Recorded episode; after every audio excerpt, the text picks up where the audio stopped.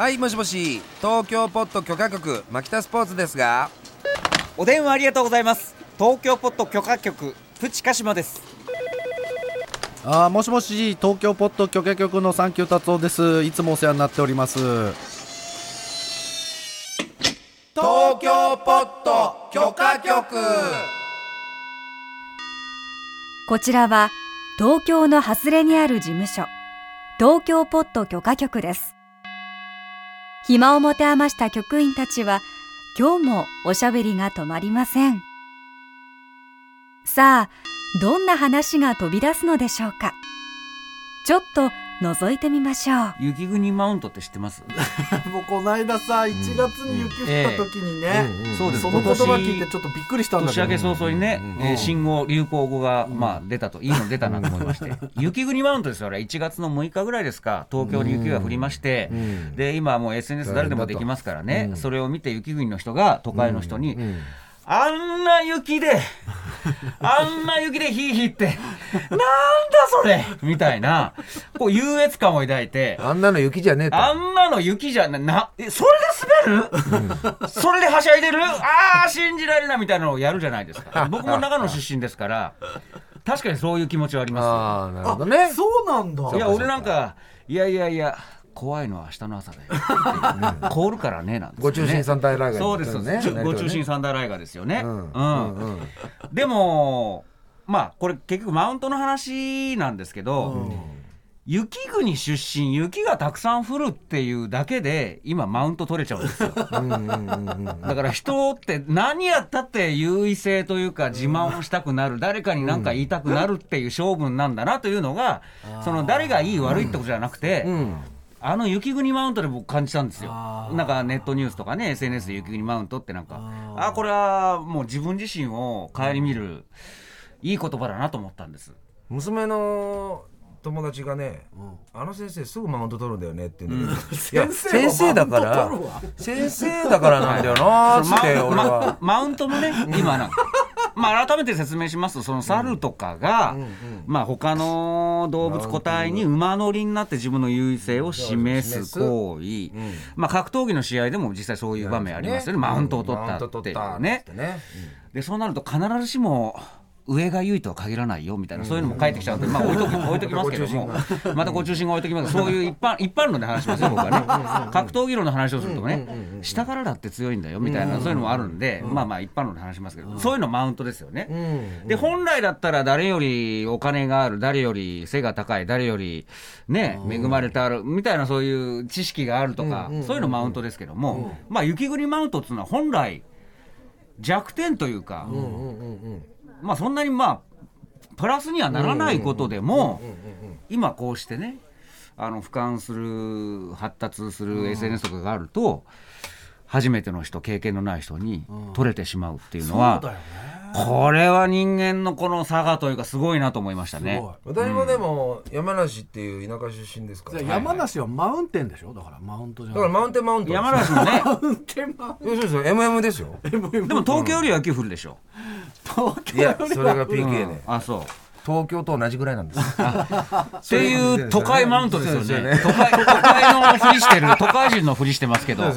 うん。牧田さん最近日本は大きい山梨だって言ってそう日本は大きい山梨です。からもう本当にね大概にした方がいいです。よそれは。そう。でねあのだからほらどっちが田舎かみたいな、田舎自慢みたいな、うんうんうんうん。でいやうち田舎だからっつって「え何じゃあ民放何曲あるの?」三三曲あるうちだから2曲だよって、マウントで、マウンテンマウントだからその本来、ま、あの優位性じゃないものをその話ではマウント MM そういうことですよだからそうそうだから何でも取れちゃうわけですよ、その人のなんかやり方性分次第やり方そうそうそういやだからそれはそうですよ、だから人生経験が無駄に多いおじさんが、それは説教する、マウントを取る、何が言いたがるっていうのは、多分全部くっついてるわけですよ。あと体罰マウントね体罰ああ昔はねあの先生手出してきたみたいなこと言うんだけどいや俺らの頃はさもう木刀で頭引っ叩かれてあの俺らの頃はマウントあるね。そうそうそううん、俺らの頃は、昔は。うちは学校厳しかったからってどんだけ厳しいのってうんうんいやいや俺なんかもう本当陥没あの額を陥没させられたよ先生にだからそれは俺は悪かったぜ、マウントみたいな、あの、と同じですよね。若い頃は悪くてさ、みたいな。どんだけひでえことやられてきたのか自慢に入っちゃうおじさんはいて、俺は割とそういうことをやってたね。ついでもさ最近まで。雪国マウントっていう言葉で片付けられちゃうけど、でも雪国、うんま、の人的にはさ、うん。そのまあマイノリティというかさ、うん。東京にはそんな降らないけど、まあ、このはある種ハンデですよね。そうだよね、まあまあハンデなのか、まあわかんないけど毎日雪かきしなくちゃいけないんだよ。まあそうなんだよそれだけで30分1時間ロスあり雪かますよ。きでね滑って落ちちゃったりとかもあると思うしたださその本当にこの後気をつけないと路面凍結するよっていうのは、そのありがたい教えじゃんそうあの表現としてはね。表現としては。そうだよね、はい。だから問題の本質的にはそれくらいで大騒ぎするの笑っちゃうよっていうその嘲笑の姿勢がママウンティングになるわけだよだから技術的に、なんつうのかな、スポーツだったら技術的に自分はもうなんかいろいろ習得してるんだけど、うん。まだこのレベルか、みたいな、そういうことでしょ？やだ俺あの北海道で大泉洋にやられたよそれ何何何俺見事にすすすきのの道の真ん中でこうやって歩く歩いてたらステーンって俺転んでで大泉洋が指さして笑っててさ歩き方前田さん知らないから我々技術も歩き方もちょっとねもっとフラットにこうやってやる。からねそれは雪国っていうそのご当地のね、一つの帝国に足を踏み入れたから、そうなるわけですよ。だから俺はは洋様どうもすいませんでしたすいませんでした。大泉さんそうでしょ北海道の人だから、うん。えででもでも俺らもそう、北海道だったし本当にあ雪歩き方っていうのあるんだってことをだから習った。ら別にマウントだって当然思いませんそうでしょ、だからこの間も、例えば風間九太君福岡に来るときに、福岡人が、あの難所を取っていうのは、別にあの真剣に答えなくていい。それはアドバイスだからいいうん。それはアドバイス。アドバイス。アドバイスとマウントはどう違うんだろう、その路面凍結するから気をつけた方がい。いよっていうあのされればわかる。されれさば分か れればわるかる。アドバイスはありがとうと思うよ。あもう本当にありがとうってあの親切にどうもって。でもこれはなんかマウント取って自慢だなみたいな、うんあの自分の方がよく知ってるよっていうの分かるじゃん。うんうん。だ優越感ですよ。だから優越感の話、今回僕は。そっか、うん。人は何でも優越感に何が何でもこう浸れることができるっていう。えじゃあさそれは教える方はアドバイスだ優越感なくアドバイスだと良かれと思って言っても受け取る側もあなんかこの人優越感抱いてるなって受け取っちゃった成ら分として優越感の方が多いぞこいつの表現は例えばだからそん。な雪で驚いてるの？ぐらい。それはマウントだよね。そういうかそういうことです僕そが言ってるそうだよね。思わず言っちゃうこと。事の本質はそこだよ、ね、そう。でそれを雪国の例えばお家のテレビで家族同士でテレビさして言うんだったら別に問題ないそうだね、それっていうのはやっぱり閉ざされた空間だから、うん。それ酒場の話でもそうでしょ、うん。僕よく言うんですけど、うん。酒場で気の知れた23人でここだけの話で、うん。まあなんかこうひでえことを言うっていうのはいいじゃないですか、うん。そこだけなんだから、で酒場のドア出たらもう世間の常識に合わすっていう、うんまあそれぐらいのなんていうかはけ口がないと人はやっていけないじゃないですか。だから一切言うなってことじゃなくて場所をやっぱり優越感を発揮するには選ぶべきだなとうん。僕は思うんですよ。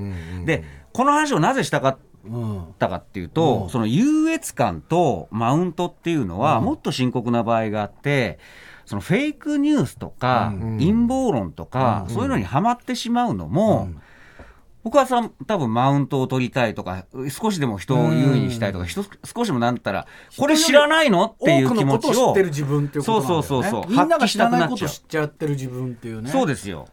だから僕だって例えば、社会とか政治とか一般の時事系のニュースっていうのは、やっぱり慎重に慎重に、これ誰が言ってるのとか、まあだからこれな、何々新聞が言ってるからそうなんだろうなっていう、その使い分けをしてるんですけども、例えばそれが自分の思い入れのあるジャンル、ね、アニメだとか、ね、あの、こっちでプロレスだとか、プロ野球だとか、そこで、自分だけ、なんかこの情報を聞いちゃったとしたら、やっぱ誰かに言いたくなっちゃうじゃないですか、これ、裏を取らない。うち、もう分かりやすく言うと、あの人、例えば誰々結婚するらしいよとか、えー？ってなる。よあの人、あの OB の方亡くなったらしいよとか、その公になってない時に、もしですよ、うん。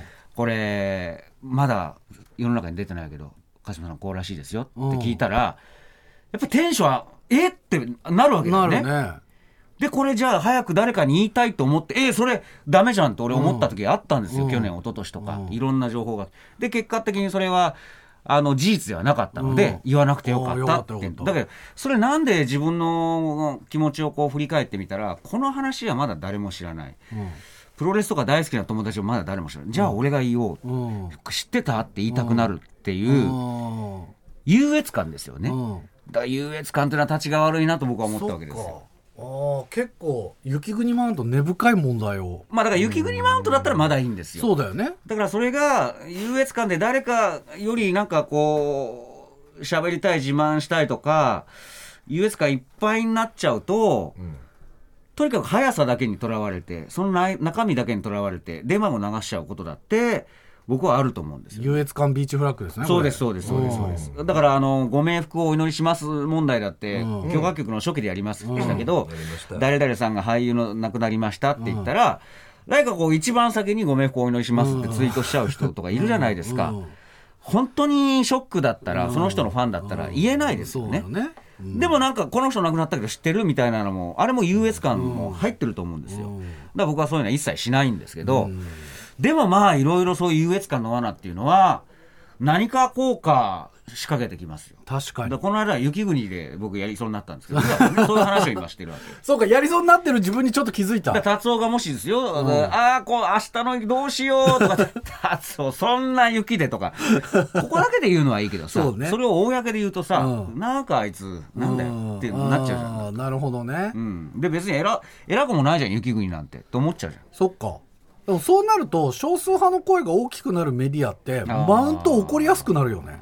そのね。知ってる人が少ない世界のさすごいニッチな業界の人の話とかがめっちゃなんかリツイートされてたりとかするもんねだから放送局何局あったっていう田舎マウントとある種のなんかまあエンタメに昇華できるから、だから少数派が面白いってことになるからそれがエンタメのうちならいいんですけど、それが本気でなんかこうあそんなん知らねえんだみたいに言う人いるじゃないですか。確かに。それは気をつけよう。とそうだね。頭では思ってんだけどでも思い入れのあるジャンルには要注意ということです、思い入れがあるとかないとかもとにかくミソもクソも全部一緒で SNS で見えるもんね。そうそうで余計それがマウントってことに現象としては起こりやすいまあよね、、思い入れのあるジャンルだけでもジャンルだけじゃなくてもいいですよ。この業界の話でも、ちょっとは早く情報入ったりするじゃないですかそうそれさ俺は言いい、たいなとか思うんだけど、でもこれ嘘だったら困るの。俺、なんかすごいね、うん。拡散する。そうだよな。俺が情報発信源だったらダメだなと思うし。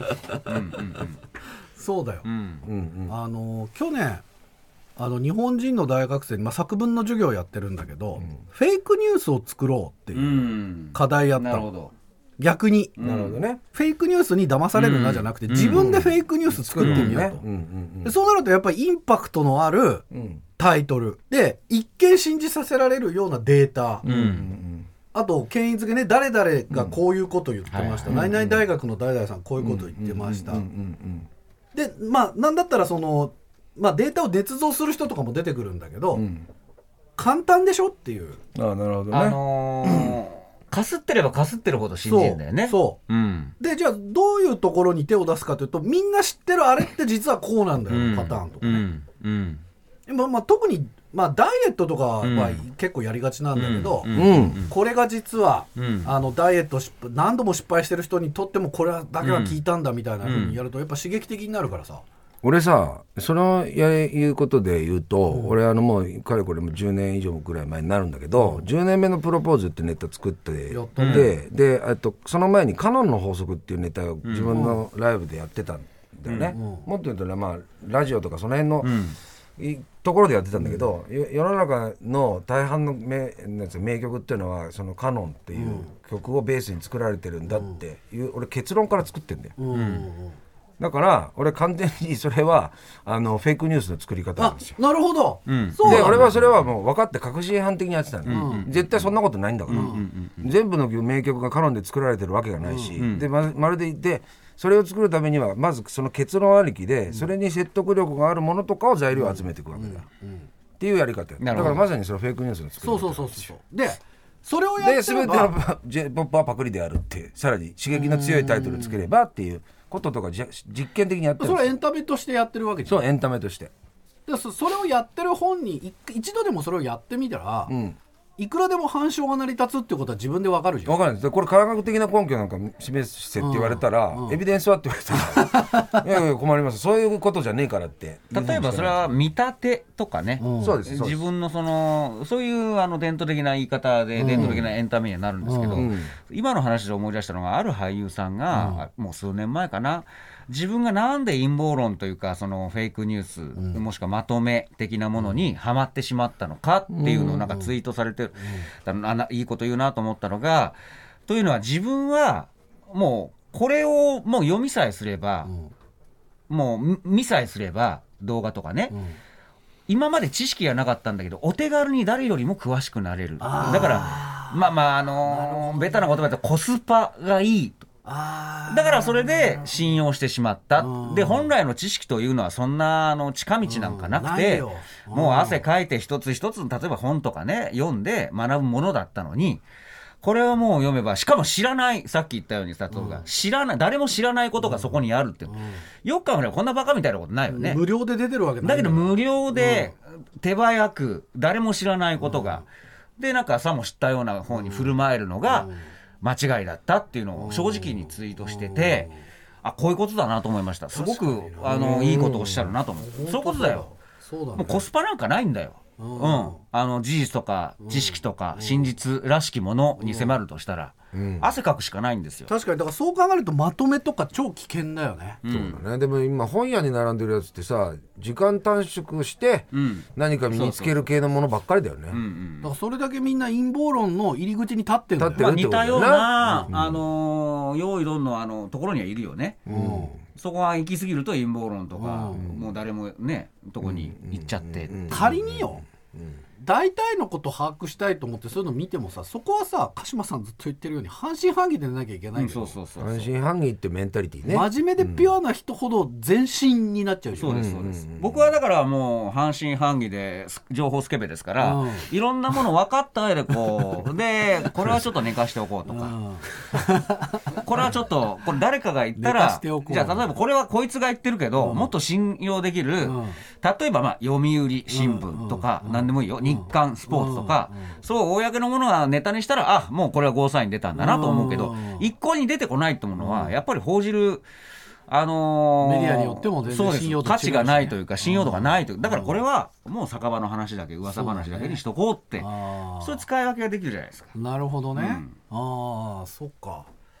いやそう考えるとじゃあ陰謀論とかそのフェイクニュース的な人の情報の優越感を優越感だと思います僕。そうなんだ。よあとまあお手軽にっていうのね。うんお手軽にしかも優越感を獲得できるってそりゃちょっとやばいですよね。確かに。コンテンツとしてはね。確かに。魅力的ですよね、うん、でねそれだけでもなんかお手軽に優越感に浸りたいっていう気持ちはずっとあるんだろうね人間ってね。いや絶対あります絶対。それはずもう。っと消えずにあるんだろうな。ずっと持ってるからそのその俳優さんの言葉に僕は響いたわけですよ、あこの人偉いなこういうこと正直言って。そういうのもなんかもう煩悩だよね、ん。なかなかだってさね。なんかネットの広告とかでさ出てくるさ、その出会い系サイトのやつとかもさ、もうすぐやれるみたいな、うんうんうん。あのね。何それっていうのあるじゃん、もうこれ大昔の話だよ、うん。そういうだからモテ系のやつで言うとね、うん。モテ系多いよねだからそういうのね。昔性病マウントってのあったよ。性病マウント？性病マウント。何それ？いかにすごい性病を受けてどれきたか。だけ性病になったか あ俺ねその当時からリアルタイムでこれこれおかしいんじゃないかなと思っちゃうよね。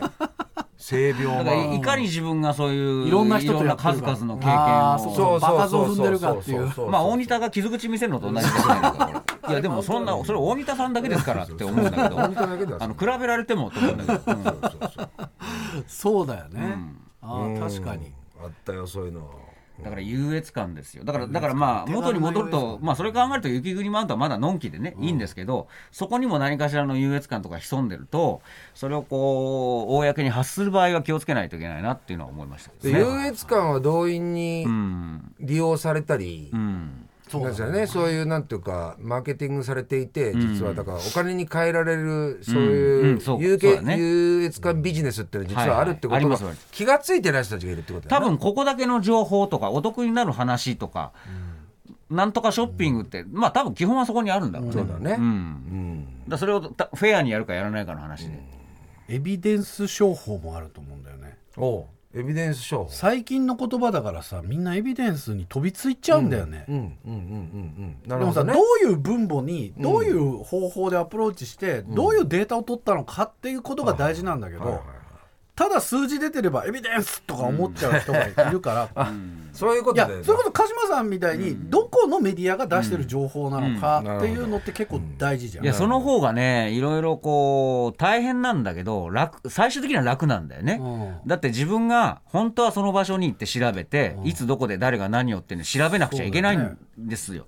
でもそんなの暇ないでしょみんな、ん。なだから誰かに代わりにやってもらう、だからそれが記者であったりそれがプロの記者であるなら、まあここは任してもいいかなっていうのが、まあ、そこは僕あの利用してるわけですよね。そう考えたらさ新聞の購読者数減ってるのってうん。やばいよ、だから俺は取材力落ちるよね。だから俺はもったいないなと思うし、俺はしめしめと思うわけですよね。うん、しめしめって落ちることじゃないですよ。うん。なんでこんなの利用しないんだろうっていうのはん、なるほどね、うんあそういうことなんだね。だから結局主観の多い話でも、だから俺のサービス精神としては、じゃあこのネタはこの何月何日の何々新聞でっていうと、聞いてる方、見てる方も安心するじゃないですうんか。そそうだ。その上で主観を含めた話をしていくと、よりフェアになるし、面白いに近づけるんじゃないかなとは思って。る。確かにな、いやだからいつ自分がねだからマウント側になってるかも気づかないじゃん。雪国で成り立ちますからね。今回そう思いました、あー私。そうだよね、ええ。雪国で成り立っちゃうんだもん。な、ええなかなかこう南国マウントないね。そう考えるとね。沖縄側からのマウントみたいな。暑いいやでもあったかい海。海。あったかいよ。自慢じゃんただの。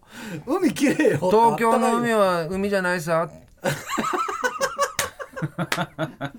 こんなんで綺麗な海とか言ってんじゃねえよう。どんマウントとかもあるよね。あう。どんあるようどんうどんうどんマウントあるよ。ってなんだよ。あごめん俺鹿島さんにうどんマウントしちゃったわそれ。香川ここいいよ美味しいよみたいな。いやそれ違うよ。情報じゃねえかそれは情報紹介だからマウントでもなんでもないんだよ。よかったよかった、だから俺が食ってる中、それ、え？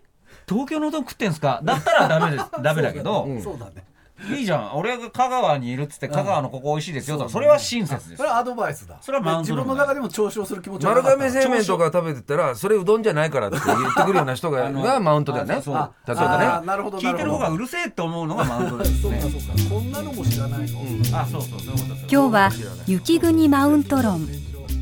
東京ポッド許可局。TBS ラジオをキーステーションにマキタスポーツプチカシマサンキュー達夫でお送りしています。